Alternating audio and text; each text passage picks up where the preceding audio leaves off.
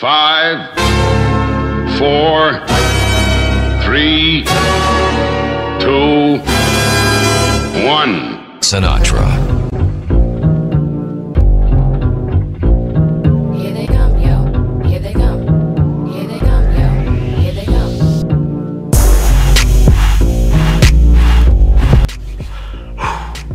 What is going on guys? Welcome back to another video and today what I'm doing is I'm giving you guys my review of The Post by Steven Spielberg, Meryl Streep, Tom Hanks.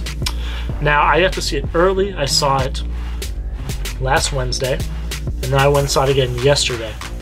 And that movie is just a really excellent movie. Again, made by Steven Spielberg, starring Tom Hanks, Meryl Streep. It is about the Washington Post during the Pentagon Papers.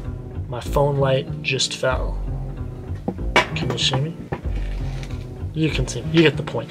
Um, so that whole movie was based in uh, 1971 during the Pentagon Papers, all that. Um, the Washington Post making the decision to to publish the Pentagon Papers in their paper uh, at the time when New York Times was being was in court against the government um, because the government didn't want them to publish them anymore. So I thought the movie was excellent. I thought it was it was just so good because being being in the journalistic uh, environment that I am at uh, Arizona State, it's really nice to see a movie of this caliber come out about a really big point in history. And I think they hit the hit the uh, hit the ball out of the park. This movie, Steven Spielberg did an amazing job.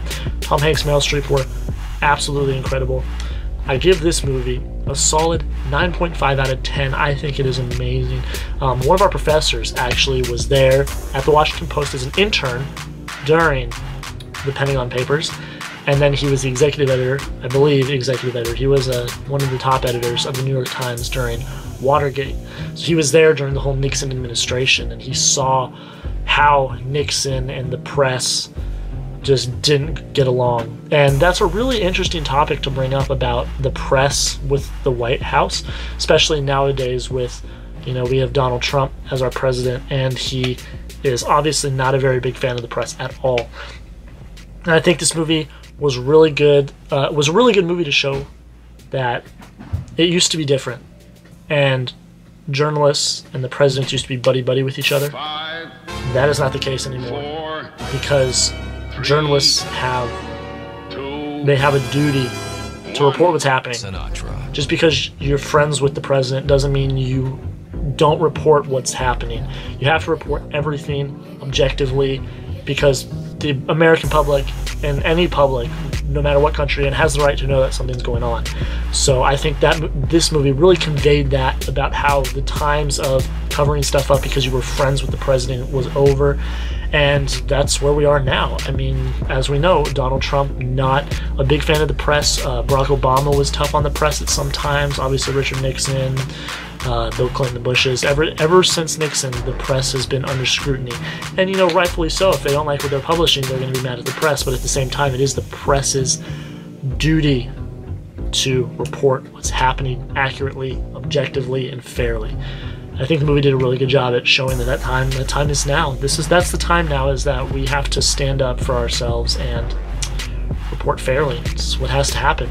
But I found it very interesting because a little history lesson. If you guys know, they went to court, they won. If you haven't seen it, spoiler alert, they won. But it's in history books. They won, and it was huge because it was free speech versus government censorship. And you know, free speech, First Amendment. We are protected by the First Amendment to be able to publish whatever happens. You, you can't censor can't censor stories based off of what you do and do not like. And that's basically what they were trying to do. So I really enjoyed the movie. That was my review. It was a great time. It's gonna be a short video today, but wanted to give you guys my review. 9.5 out of 10. I've seen it twice. Go see it if you have not already. Post. Meryl Streep. Tom Hanks, Steven Spielberg. Great time. Go watch it. Thank you guys so much for watching. See you guys tomorrow for another video. Have a great rest of your day.